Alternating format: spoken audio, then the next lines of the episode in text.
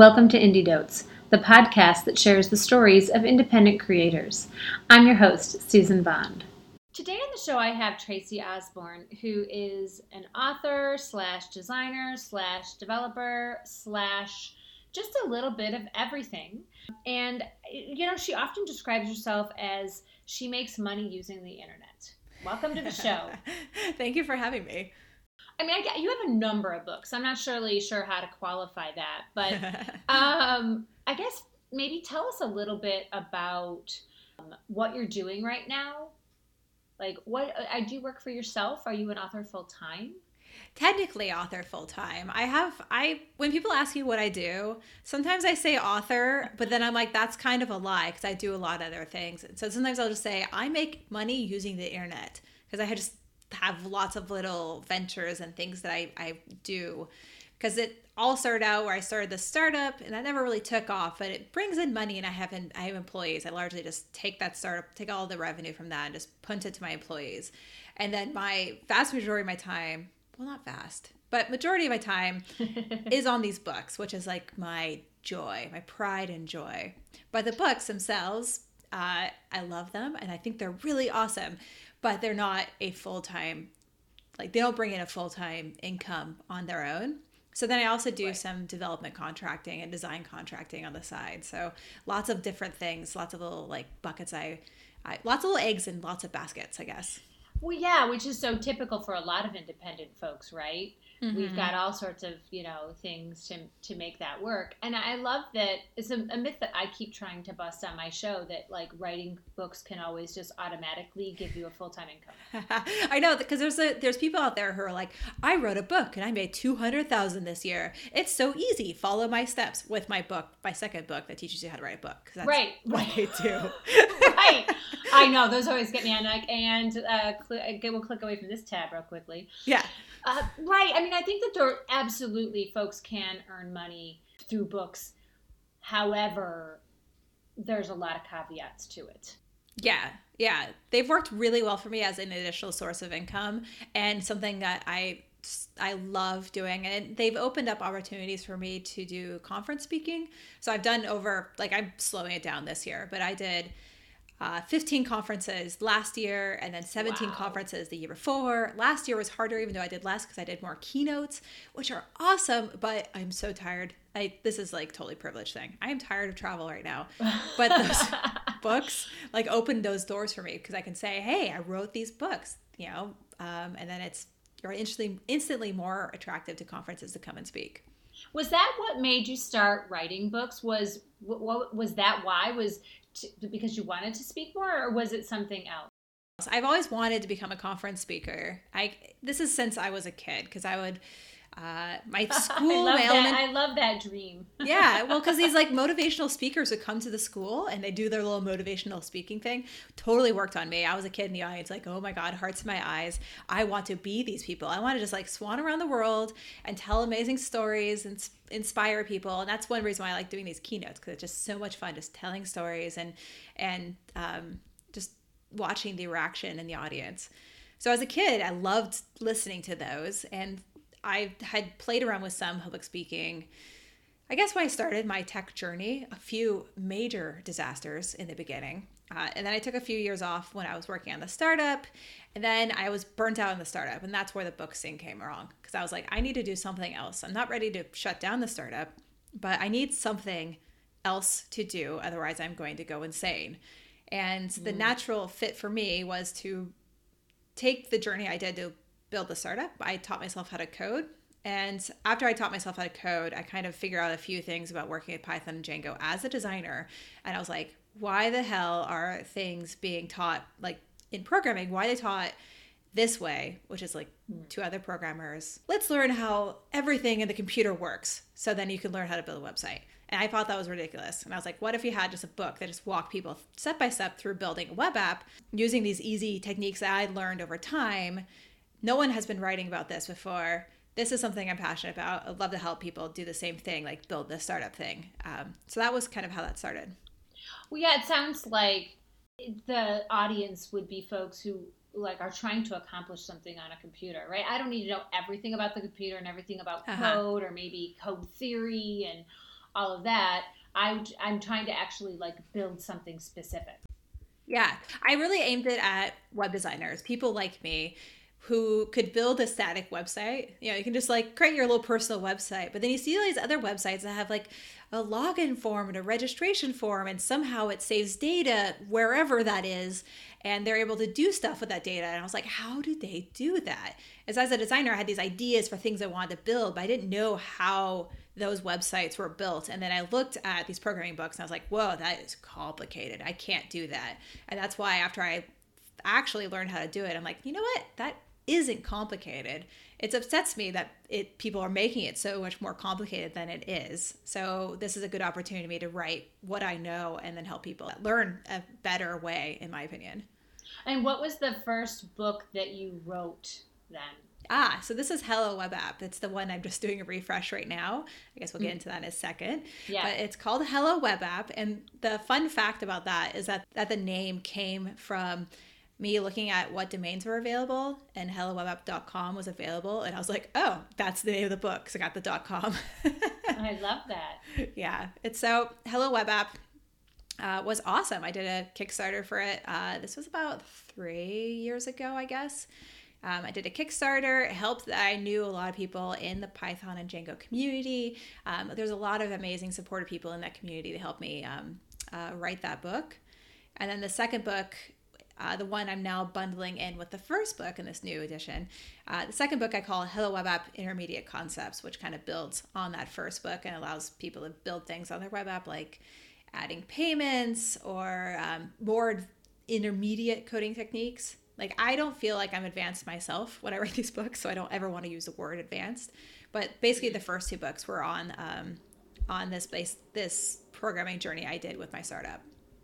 And so I want to go back to the um, Hello Web app, the first one, the 1st mm-hmm. book.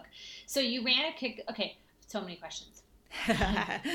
first, why did you decide to do it? You said it was in Django and Python, and is that just because that's what you used? Yeah. So, in case anyone doesn't know Django, most people have heard about Python. Django is a framework on Python that kind of abstracts all these like complicated things away. So like it, it allows you to create that registration form and it sets up that database that place you store information automatically, which why I recommend it to people who don't know how things are actually what they don't know and don't care about what's going on in the background. That's Django and it was what I used for Wedding Lovely back in the day because I um, for building that startup because that journey, my husband does Python, and I was like, well, this looks kind of cool. And he's like, okay, look at Django. Like as an as an expert in Python, he's like Django is the thing you should probably learn first. So it just goes from that. I don't have any background in JavaScript, which is like the new hotness right now. I need to get into that. And now that I've done a little bit of JavaScript, I still prefer Django compared to all these Angular and React things that are going on because I just find it so much simpler and easier to read. Um, but yeah, it was it was what I used and I loved, and I got to know the community, and that's why I decided to write a book um, on that topic. So choice of language and what you know, because we've interviewed authors on our show, and um, sometimes what the what the the language the book is going to be in might be up for grabs, but other mm-hmm. times it's mostly because they have they've been using that for a long time, or you know they want to support the community. You ran a Kickstarter for it, and what it was successful. It was successful. And we just sound that so question marky. I know. well, here's some of the backstory on that, because I was I was looking. I knew I wanted to write a book, and I looked at a book apart, which is by the people who do a list apart and the conference series and event apart. Yeah, Laura, Lara Hogan was on our show, ah. and I think she did a, a, book with a book apart. Yeah, so it's like they have the cream of the crop. Like all the best people in the web are working or using. They're a part of this a book apart, an event apart, a list apart system. So when I thought I'm going to write a book, the next thought was like I got to get this into a book apart because if I get into that, then my it's like my career is set. You know, I've like instantly joined the ranks of the fabulousness, fabulous people of the world. Uh, so I I wrote, I think I wrote my outline and I wrote like 2000 words and I, I knew that it was going to be the same size as the book apart books. I knew that was going to be the same kind of like friendly format and i sent over the um, i don't know i guess proposal is the best way to say it and they're like no it's going to be too big. I'm like it's not going to be too big and they're like no it's going to be too big. Ugh. so i i shopped it to some other publishers and I can never remember the name of the publisher that accepted me. But but basically, a, a type publisher, publisher said, "We'd love to publish your book. Here's our details for the royalties and um, advance." And it was something like eight thousand dollar advance, which is nothing to sneeze at, uh, and then five percent royalties after I have paid back that eight thousand dollar advance. So fairly typical numbers for self for um, a publishing uh, for getting a book into yeah. a publisher. And then I looked at those numbers and I was like, you know, I have I I'm a designer. I have a background in um, I did classes in editorial design in school, and I really love those classes. So, you know, a publisher doesn't really have to help me with that part. And then people had said that publishers can help you with marketing, but not really. It's really on you. And I was right. like, well, if I'm really doing, if I can do everything myself anyways, what if I use Kickstarter as a way to A, market the book because you get to, people get to hear about your book before it's out through Kickstarter. B, fund the book. It's essentially an advance um, for the book. C, I mean, it's kind of tells you whether people want your content anyways because if the kickstarter fails good thing you didn't write the book because no one actually wanted the book it just seemed like and then d you get all the royalties afterwards so it just seemed like a no-brainer after I kind of broke down the numbers from that publisher uh, versus Kickstarter, just to see if um, it just made more sense to go with Kickstarter. Well, and I think also some folks, there are some folks for whom writing a book, they want to be able to call themselves an author, and having a traditionally published book is important to them. But it sounds like for you, that wasn't what was the most important thing. That getting the knowledge out there was more important. I think like becoming a published author, if a book apart said we would love to have you, and then they gave me like a one percent royalties, I probably would have done it. They're just so amazing, and they have they work with all like the best tech people of the world, and all are te- the best tech people who write the books, go into their conferences, and they get all of that kind of publicity and career boosting and all that stuff. So, on one hand, I would have totally done a book apart, but when it comes to these other publishers that didn't really seem to have any other um, benefits, it was like, well, I can I can probably DIY everything else myself. Got it. Yeah, I think that makes a lot of sense. And so, how did the first one do? It did. It, uh, who I have to remember numbers because I have done. This is my. I'm working on my fourth Kickstarter right now. So I've oh done my gosh, so many, this is the fourth. Okay, got it. I know, ridiculous, right? So I want to say the fourth, first one raised. I think it was twelve thousand or thirteen thousand. And um, what was your goal? It was seven. So that was about right for a Kickstarter. Yeah. You want to raise about half of what you actually want so so you can actually guarantee to get money because uh, Kickstarter yeah. has that whole thing about if you don't make your goal, every you lose everything. Right. So you wanted about fourteen. Yeah. Like ultimately, so as uh, so you so I pretty much hit it. Yeah, yeah. Uh-huh. You hit your ask at seven, got around twelve, and that was basically got it. Yeah, and it was it went really well. I timed it with going to a I think this one was at PyCon, which is the largest U.S. Python conference yeah. um, in North America. So I timed it when I went over there, and I found everybody who was like a name in Python, and I went to them pers- personally. I was like, "Hi, if you don't know me, I'm Tracy. I'm doing a Kickstarter for a Django book. You should share this book, or you should uh, you should." Um, uh, pledge to this book too. And so I just bugged people at this conference, which I think was one of the biggest reasons why that conference, that, excuse me, that Kickstarter was successful. Just a lot of hustle in person. Hmm, got it. Mm-hmm. And so, were the other did the, were all of them? Uh, you're on your fourth now, but were the second and third ones um, successful as well? Yep. I, I learned a lot from that first round. Uh, and I looked, I was able to apply it. Like the second book raised more money, and then the third book raised way more money. So the intermediate concepts, I want to say, was like fourteen or fifteen thousand, and then the design book was twenty two thousand. So I've been going upward with my major Kickstarters for a full new book. I, each time I've been making more money, which has been really awesome to see because I think that means I'm doing um, doing something good. Yeah, well, I, I don't. I think running a Kickstarter is not as easy as it seems. I right? call it 30 days of hell. They're awful. They're so stressful. Yeah, I mean, 30 Days of Hell is, and really, it's probably even more than 30 Days Right. Hell. Let's talk about the the one that you're running right now. Is what's the the book that it's for?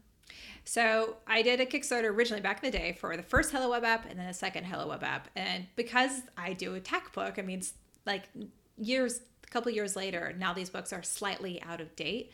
And I wanted to do an update to move the books from Python 2.7 to Python 3, and then also the new versions of Django.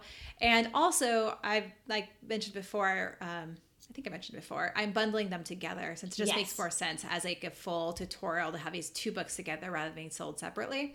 So all of those changes, I was thinking, okay, I can just go on my website and just republish them as a full new book thing, whatever. Uh, but the problem is, I have to go. I do printed books. Not a lot of people do who write books on the internet will do printed books as well. This is just because I'm a designer and I just cannot handle. I, I love having a printed book, and I would just it would just drive me nuts to have only digital.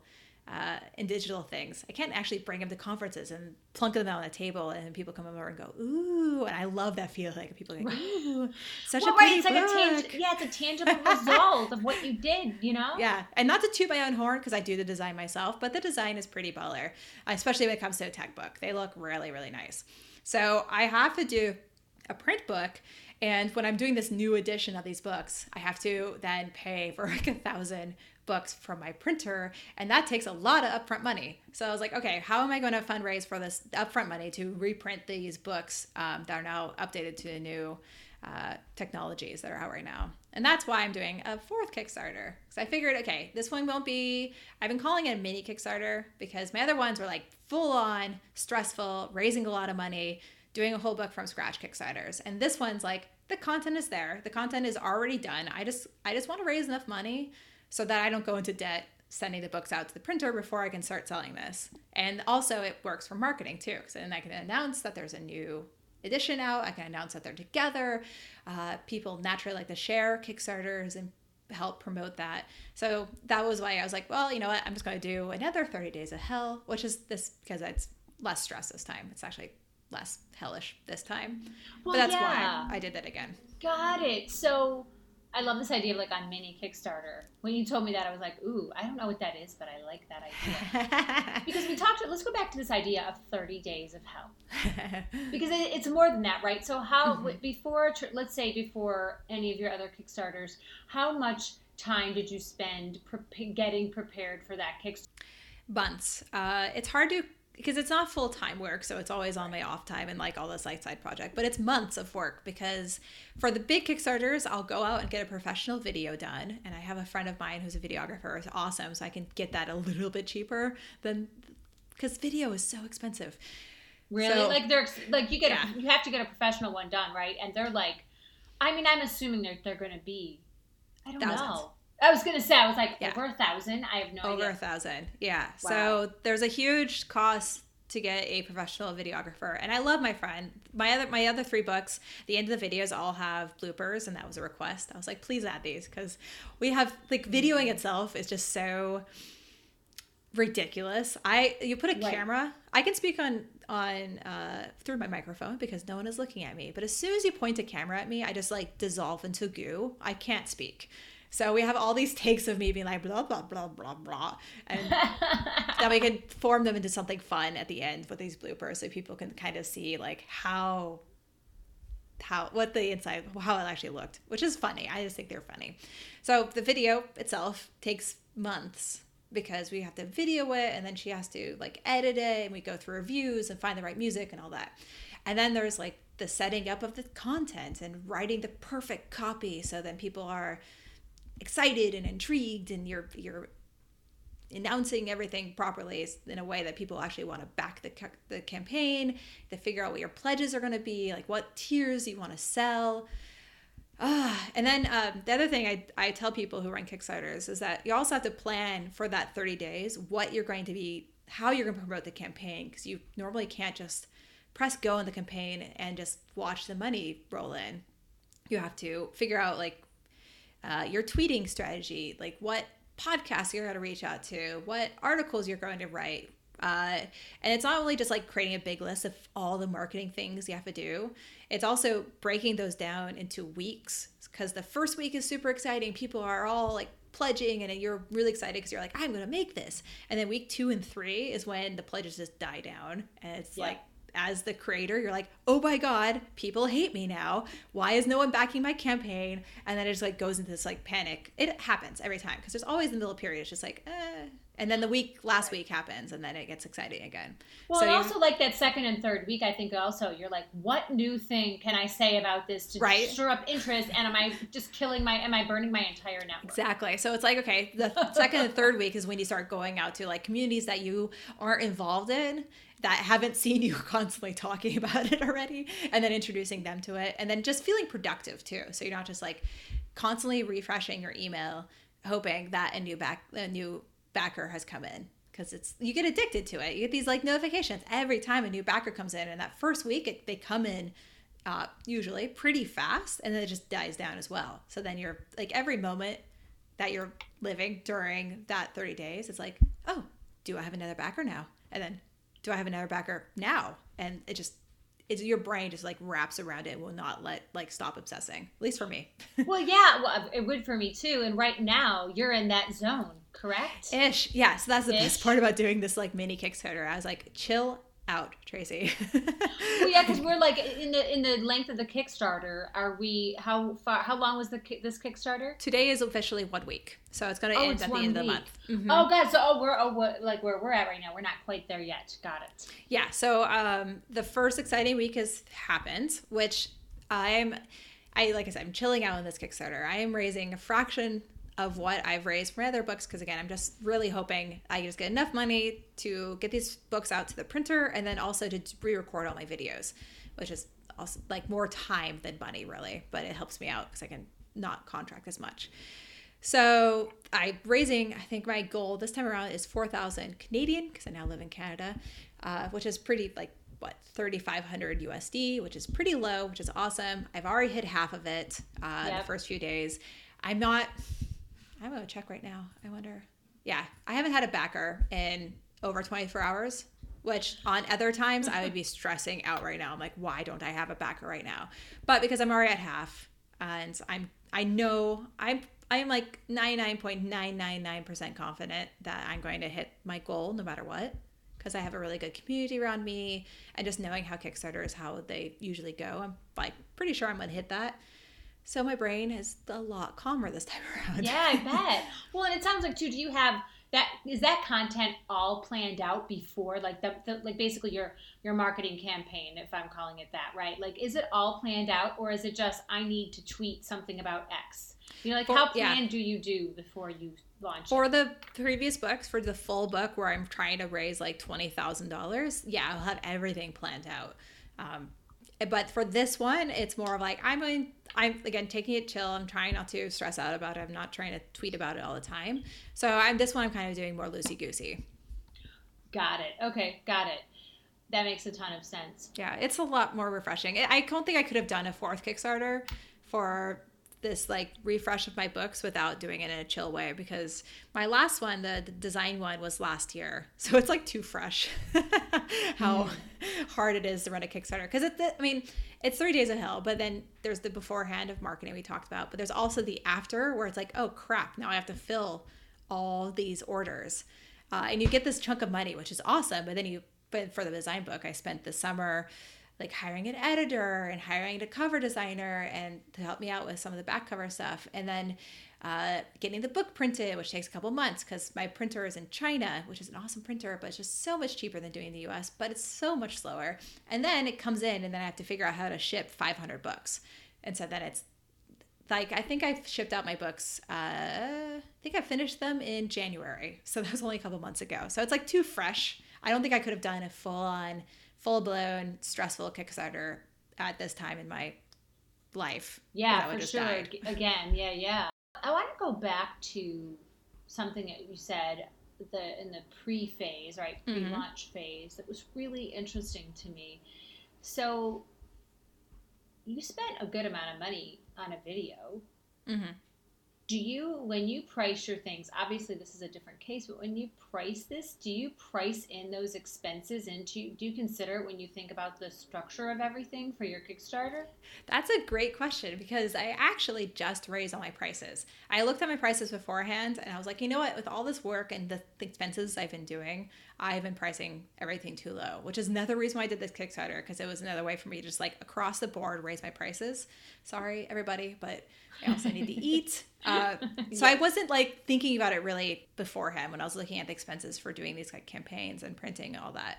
The other problem was Amazon because I thought I am a self-published author. I'm going to publish my book on Amazon. So first looking at Kindle.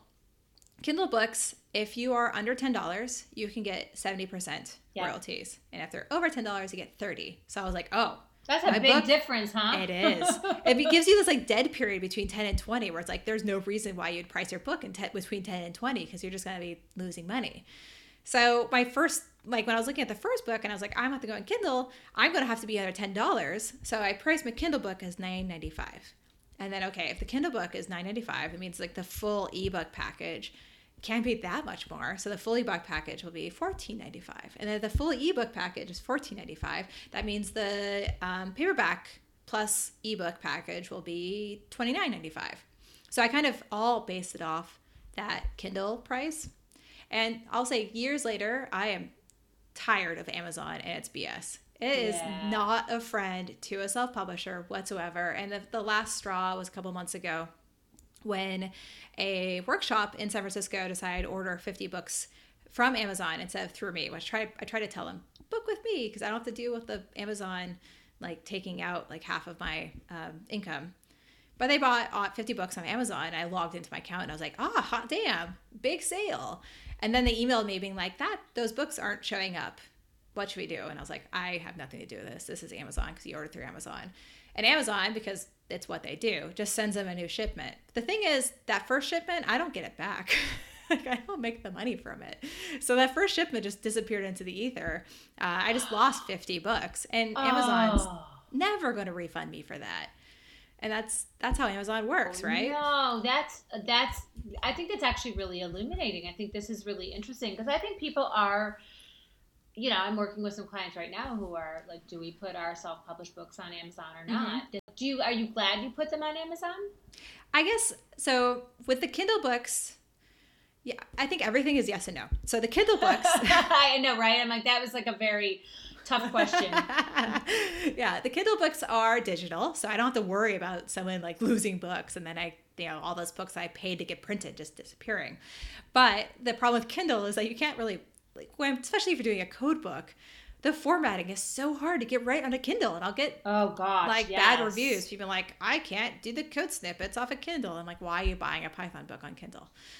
But it's hard, yeah. I, I mean, I've worked with folks, and we've done it that way, and we've spent hours and hours on the formatting. Yeah, to get it right, it takes forever. And then my design book, the same thing. It doesn't have any code, but the design book has a lot of images. And then here's the thing about that seventy percent royalties if you're under ten dollars.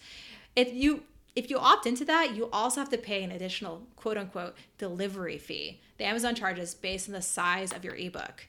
So if you're over $10, you do the 30% royalty option, so you're only getting 30% per book, you don't have to pay this additional fee. But if you're under, you do. And my images made my file so large that I would have just killed all of the royalties that would have gone from Kindle anyways. So then I had to spend literally weeks going through all my images and figuring out how I can downscale them enough that they didn't look awful, but it also wasn't going to like take out the, any kind of like revenue I would get from the doing the Kindle book.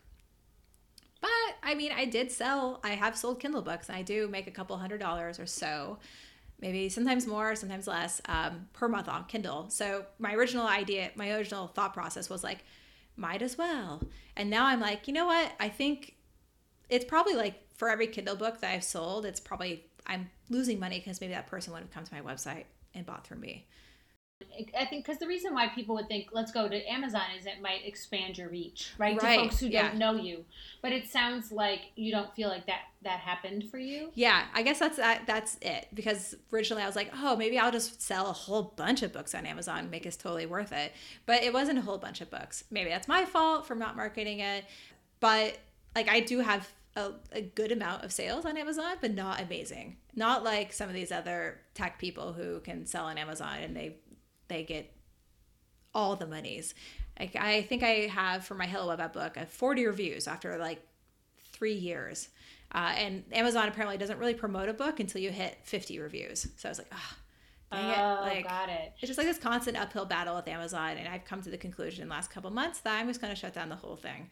Like, I'm sorry for people who love Amazon, but it's just, it's like so much effort. I think it depends. I mean, I honestly think like the your you know the answer is is Amazon worth it? It depends. Is the perfect Yeah. answer. yeah. I'm, I love that you're providing this clarity. I think there's a ton of people who are wondering about Yeah, this. there's so much stuff I didn't know, and I wish I had learned about Amazon before I started that process. And now that I know it, it's like, okay, how can I tell this story in as many places as possible so people actually realize what's going on behind the scenes when you're a business on Amazon? And and and how to determine for you whether it's it's worth it or not. Yeah, So between let's say selling your own books like on your site, Kickstarter, all that stuff versus books you've sold on Amazon, what would you say the percentage is? Is it like 90%, you know, your site and Kickstarter, 10% Amazon or so I wish I had this these numbers. I'm gonna go with gut. Yeah, yeah, go with gut. I don't have these numbers. I want to say it's like right now, it's about 50 50. Oh, 50-50. Okay. Yeah, but because I, I lose a lot more money on Amazon and I actually make more money usually on my own website because I can't sell my videos on Amazon and I have a whole video course, whatever the new whatever the term is it today. It seems like it's changing. Everyone loves courses right now.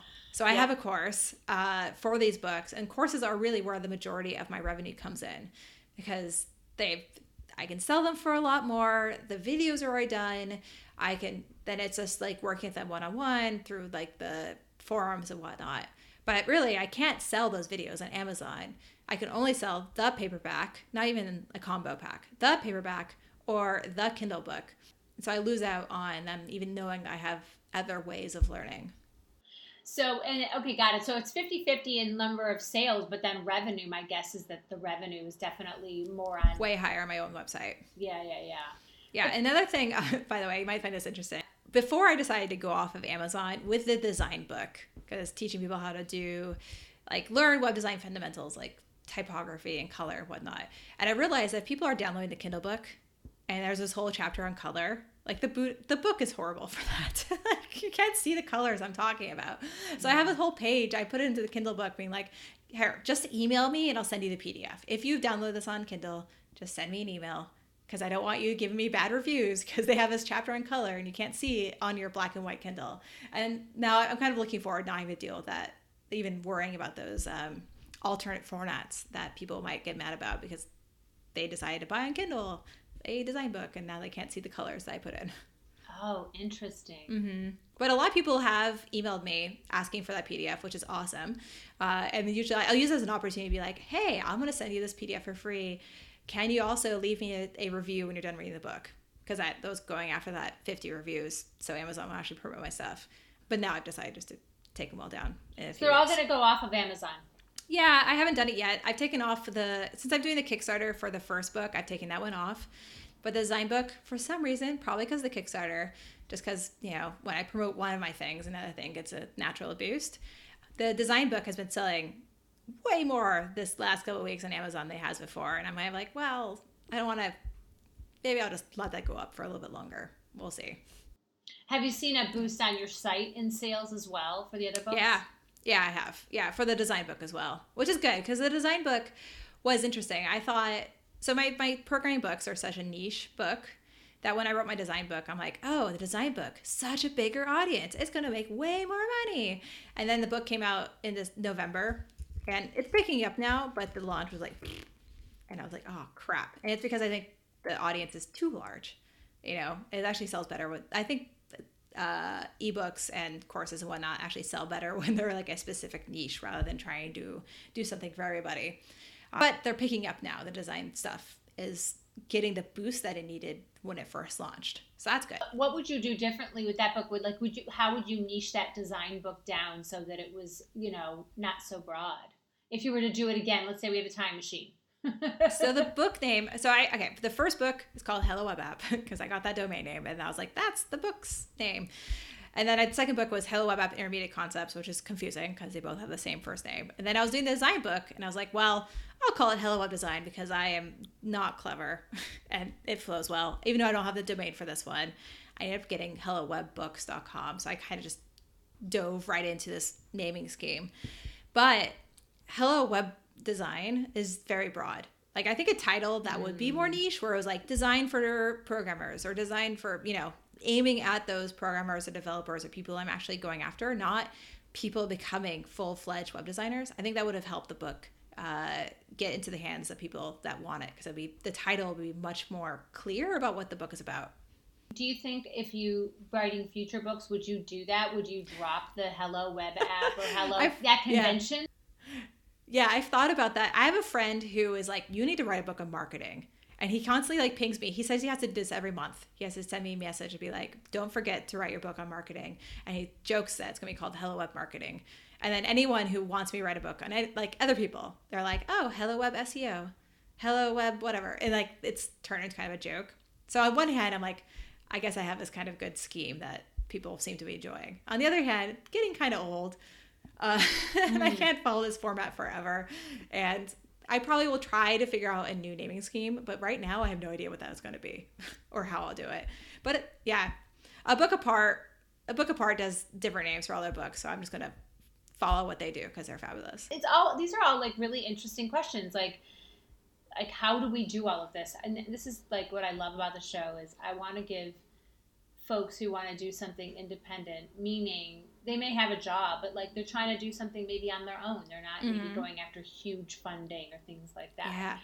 And these are all the questions that we have to know because these are things you don't you wouldn't learn in the course of your career unless you went and did this. Right. And I will say that the the process of learning figuring these things out though has been really fun. And that's one of the reasons why I do this is like working at a full-time job where I'm doing the same thing every single day.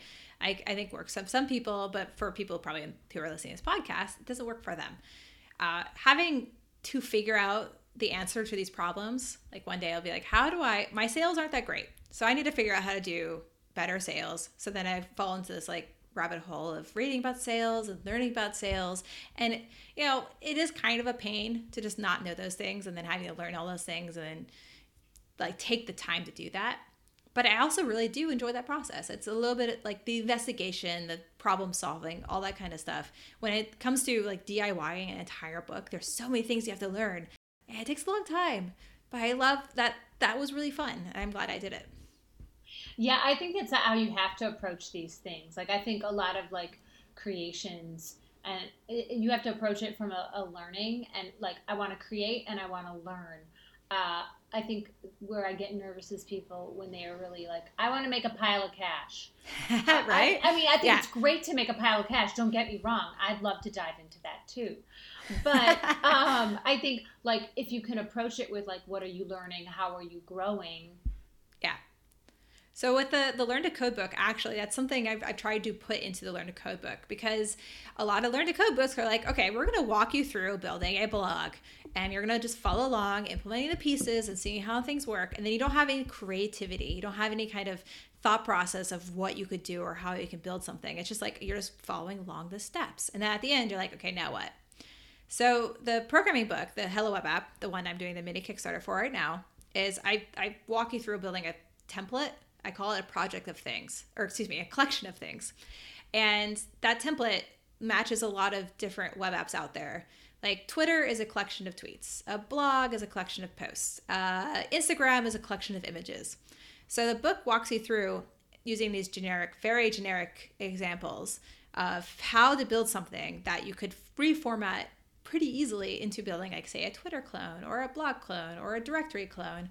And i say this in the beginning of the book because i encourage you if you're going through hello web app to figure out what you want to build that is unique that follows this format and then as you go through the book update the examples as if you're building that website.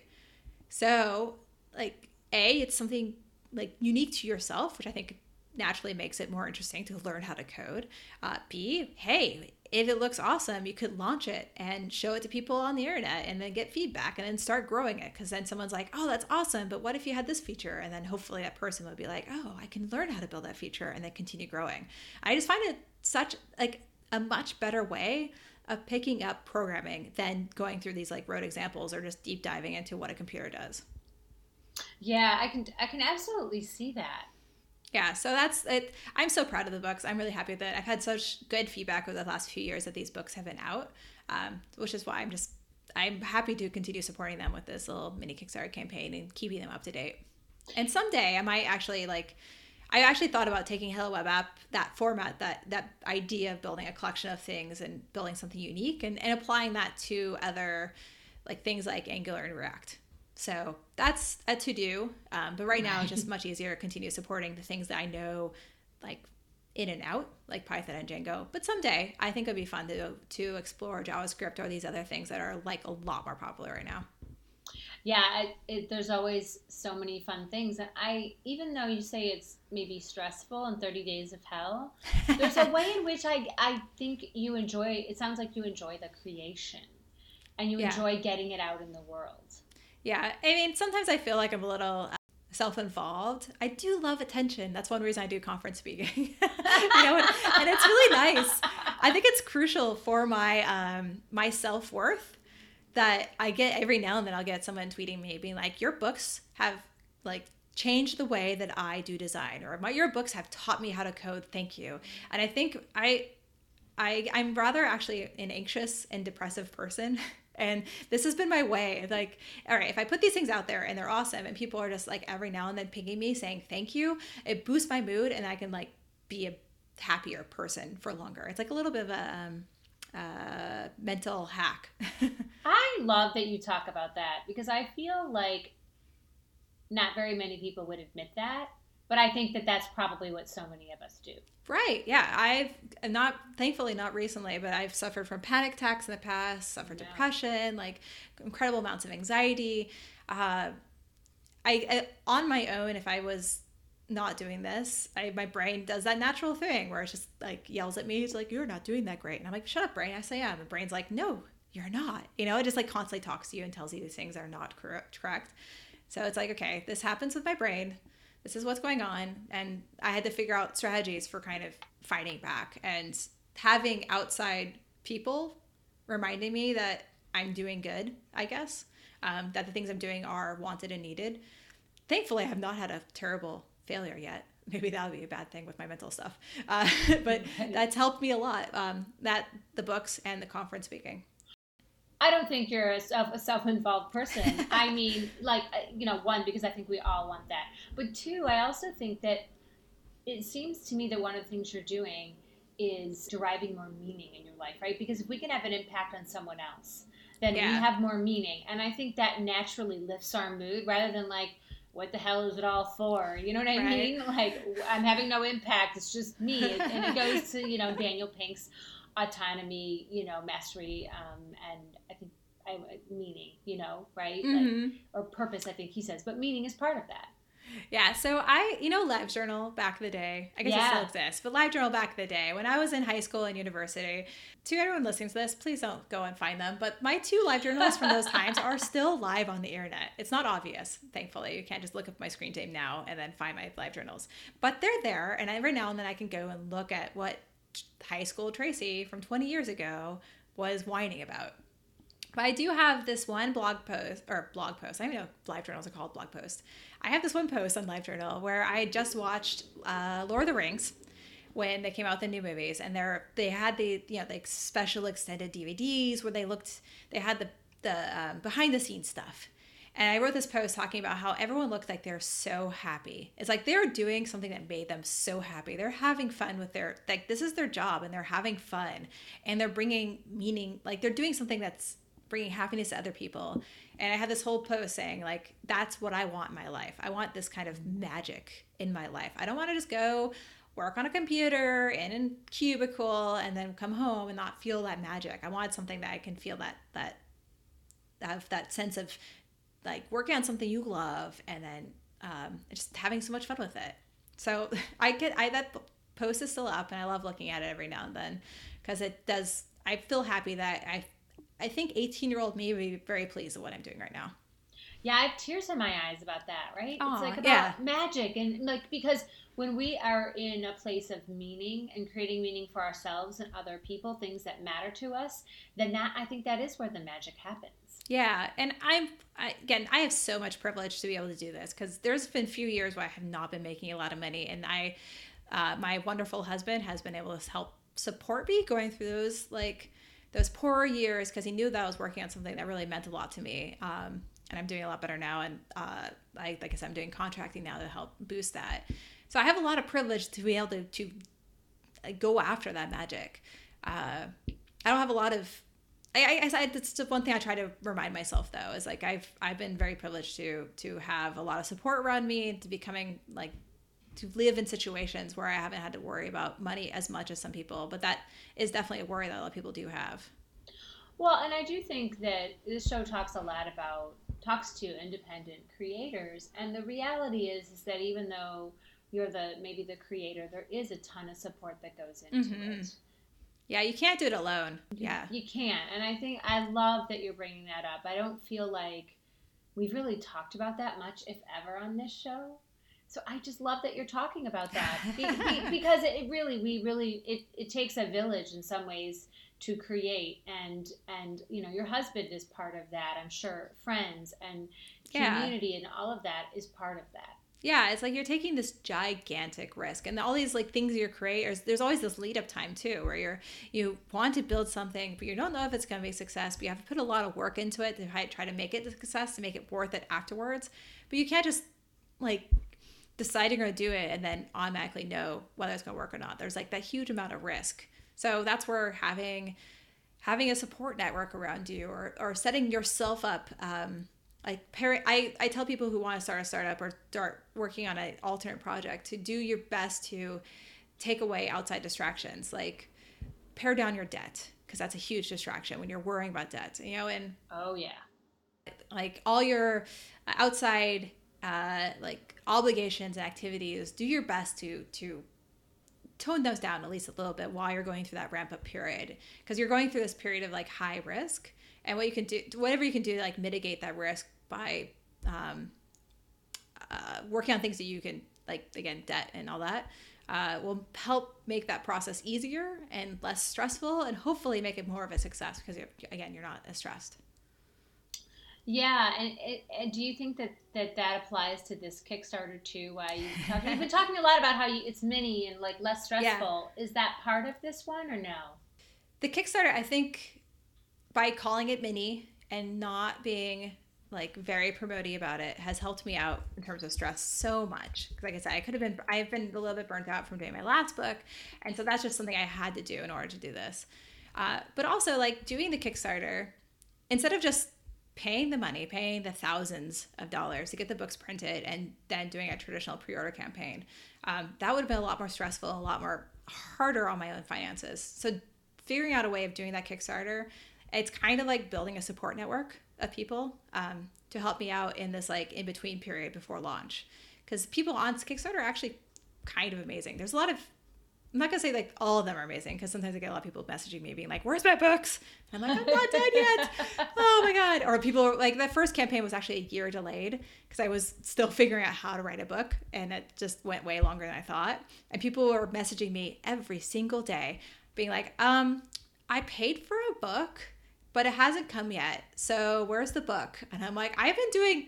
updates every few weeks being like hey the work is still being worked on read your updates it's not done yet but that said, most people are amazing and they're such like such like a lot of people on this new campaign have the other books. They're backing this campaign because they're trying to support me. They're part of that support network.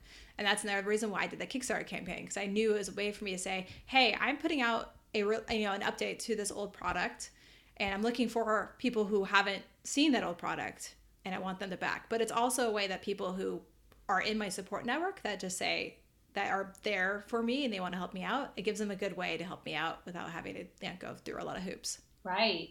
Well, and after the campaign, will this go on your site? Yeah, yeah, not Amazon. Yeah, yeah, go to your site. Obviously, well, it's obviously it's like a course and a book, so it can. yeah. But uh, and will it be same pricing? Like, will it be the same, or will it be any different?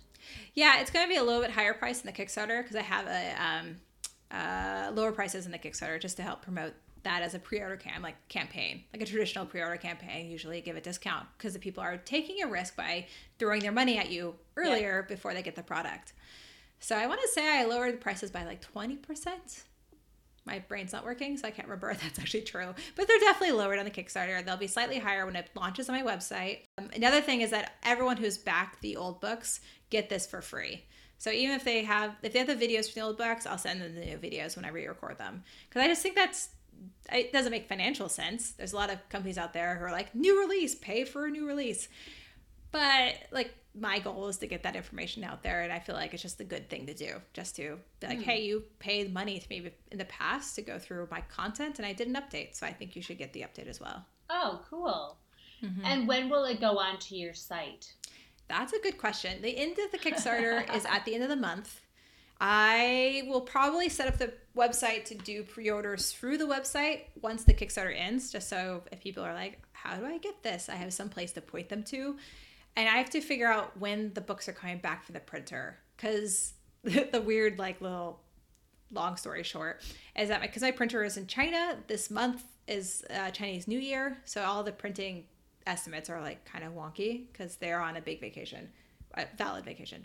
Like I'm happy for them, but it just means for me, there's a little bit of this, like uncertainty of when the books, once I get them to the printer next week or so, um, when they'll be returned from the printer, and I can actually start selling them and back and um uh, through the website.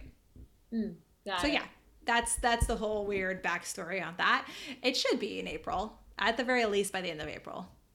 Well, and I guess I'm curious about how once it once you get done with the Kickstarter and then it goes to your site, how much of energy and effort are you spending you know marketing and, and doing all that stuff you know continuing to market the books after that is it like the speaking does the speaking largely your marketing efforts then yeah the speaking definitely helps and i will say though i kind of failed last year i kept going to conferences in europe and people be like do you have your books i'd love to buy them and i'd be like crap i forgot to pack books I did that like so many of the conferences, just oh, forgot no. to bring it with me. I'm like, I really should be selling books when I'm out here. That just makes sense, right? When I'm speaking. Uh, checklist. It's like permanent check, like permanent note oh, by your yeah. Uh-huh. No, I do. I now have a printed packing. I got tired of, of missing things. I was doing the keynote at DjangoCon last August um, in Spokane, Washington. I forgot bras entirely. like, so I had to go, go to a store yeah, I had to go out and like buy bras. I'm like, you know what? This is I am done with forgetting things, forgetting my books, forgetting bras. I am going to have like a printed checklist every time I go on a trip now. So That's I, awesome. I should share it actually. I'm pretty happy with like all the little things I've now managed to remember. You should totally share it. Oh my gosh, yeah, I'm sure people would love to see that. I, I, I definitely I used to make checklists when I travel. Now I'm pretty good, but if I'm there's something that I know is critical, mm-hmm. I'll just like lay it out on my chase or like lay it out on the floor like days before, so I trip over it so many times so that I don't forget. Yeah, yeah. Um, I'm a little I'm a little neurotic about making sure I yeah. remember things. You know, my poor partner trips over stuff all the time. it was like it was the bra thing. It was like I would yeah. never in ever would have realized I would have forgotten that. Like that's just ridiculous. like I forgot yeah. it, and I'm like, nope, can't trust myself if I'm forgetting something that's so crucial like that. Uh, so I have the I have that checklist. Um, how do I promote the books? Right. So the conferences are a thing. Uh, I also I've been trying to get better about blogging on the website, doing like extra articles. I'm gonna do um, some small free ebooks on programming and design topics that are like supplemental to the books, and oh, those cool. be out for free. Wes Bos does a lot of videos and a lot of free content, and I've decided that he is the person I want to be. He is awesome. He is doing everything successfully. Like he's just awesome. He's also Canadian, and he just lives near Toronto. Uh, mm, so cool. I've decided to look at what he does and just emulate it. I'm just gonna copy him. He does a lot of free stuff. I want to start doing free stuff. Does a lot of blogging. Try to do the same. So he does that.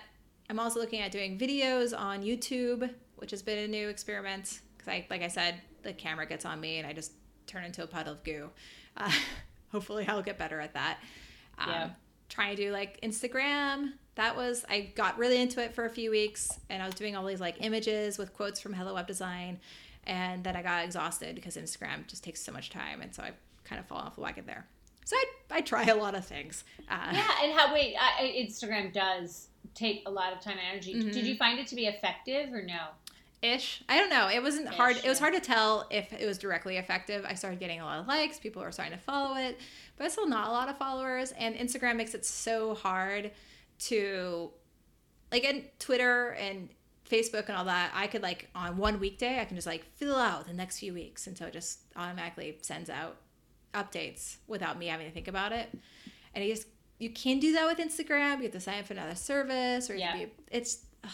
And so it's like, oh, I have to do this every single day. And if it's something I have to do every single day, I start getting really annoyed with it, and I don't want to do it anymore. And that's what happened with Instagram. Well, yeah, and Instagram also has been doing a lot of changes with their algorithms. I know. And, you know, I mean, everyone's likes and everything are tanking. And it's not just yeah. that likes are tanking, but like impressions. And so when you think about, like, okay, if I'm investing energy into marketing something, is it really, is the message being seen by the people that I want to see it? Yeah, I mean, it's like it's should have ex- I, I should have expected that because looking at what happened with Facebook and Facebook pages, it's like, oh, duh, of course they're gonna start applying that to Instagram. So right. that sucks. Right, right. Yeah. So the YouTube thing, same thing. YouTube's also doing this whole like update where they're oh, they pushing are. their big creators, not their little ones. Um, I don't know. I I miss the old days of RSS and just following someone on RSS and seeing what they do and and without having to go through all these social networks. But well, I'll just keep just keep trying to do different things. it might change from week to week. Would you say that doing Kickstarters and self publishing was worth it? I'm so happy I made these books. They're so much fun. I get a lot of work. It's a lot of stress. There's sometimes 30 days of hell through Kickstarter. There's a lot of long travel to conferences. Again, hashtag privilege. Um, get really tired at the end. But they're it's like the best career choice I made. I'm so happy I decided to jump off that diving board into the pool of self of self publishing because my career and where I am in, in life has been measurably improved by working on these books. Thank you so much for listening. I hope you found at least one or two tidbits that you found useful. If you like what you've heard, I hope you'll hit subscribe and tell your friends.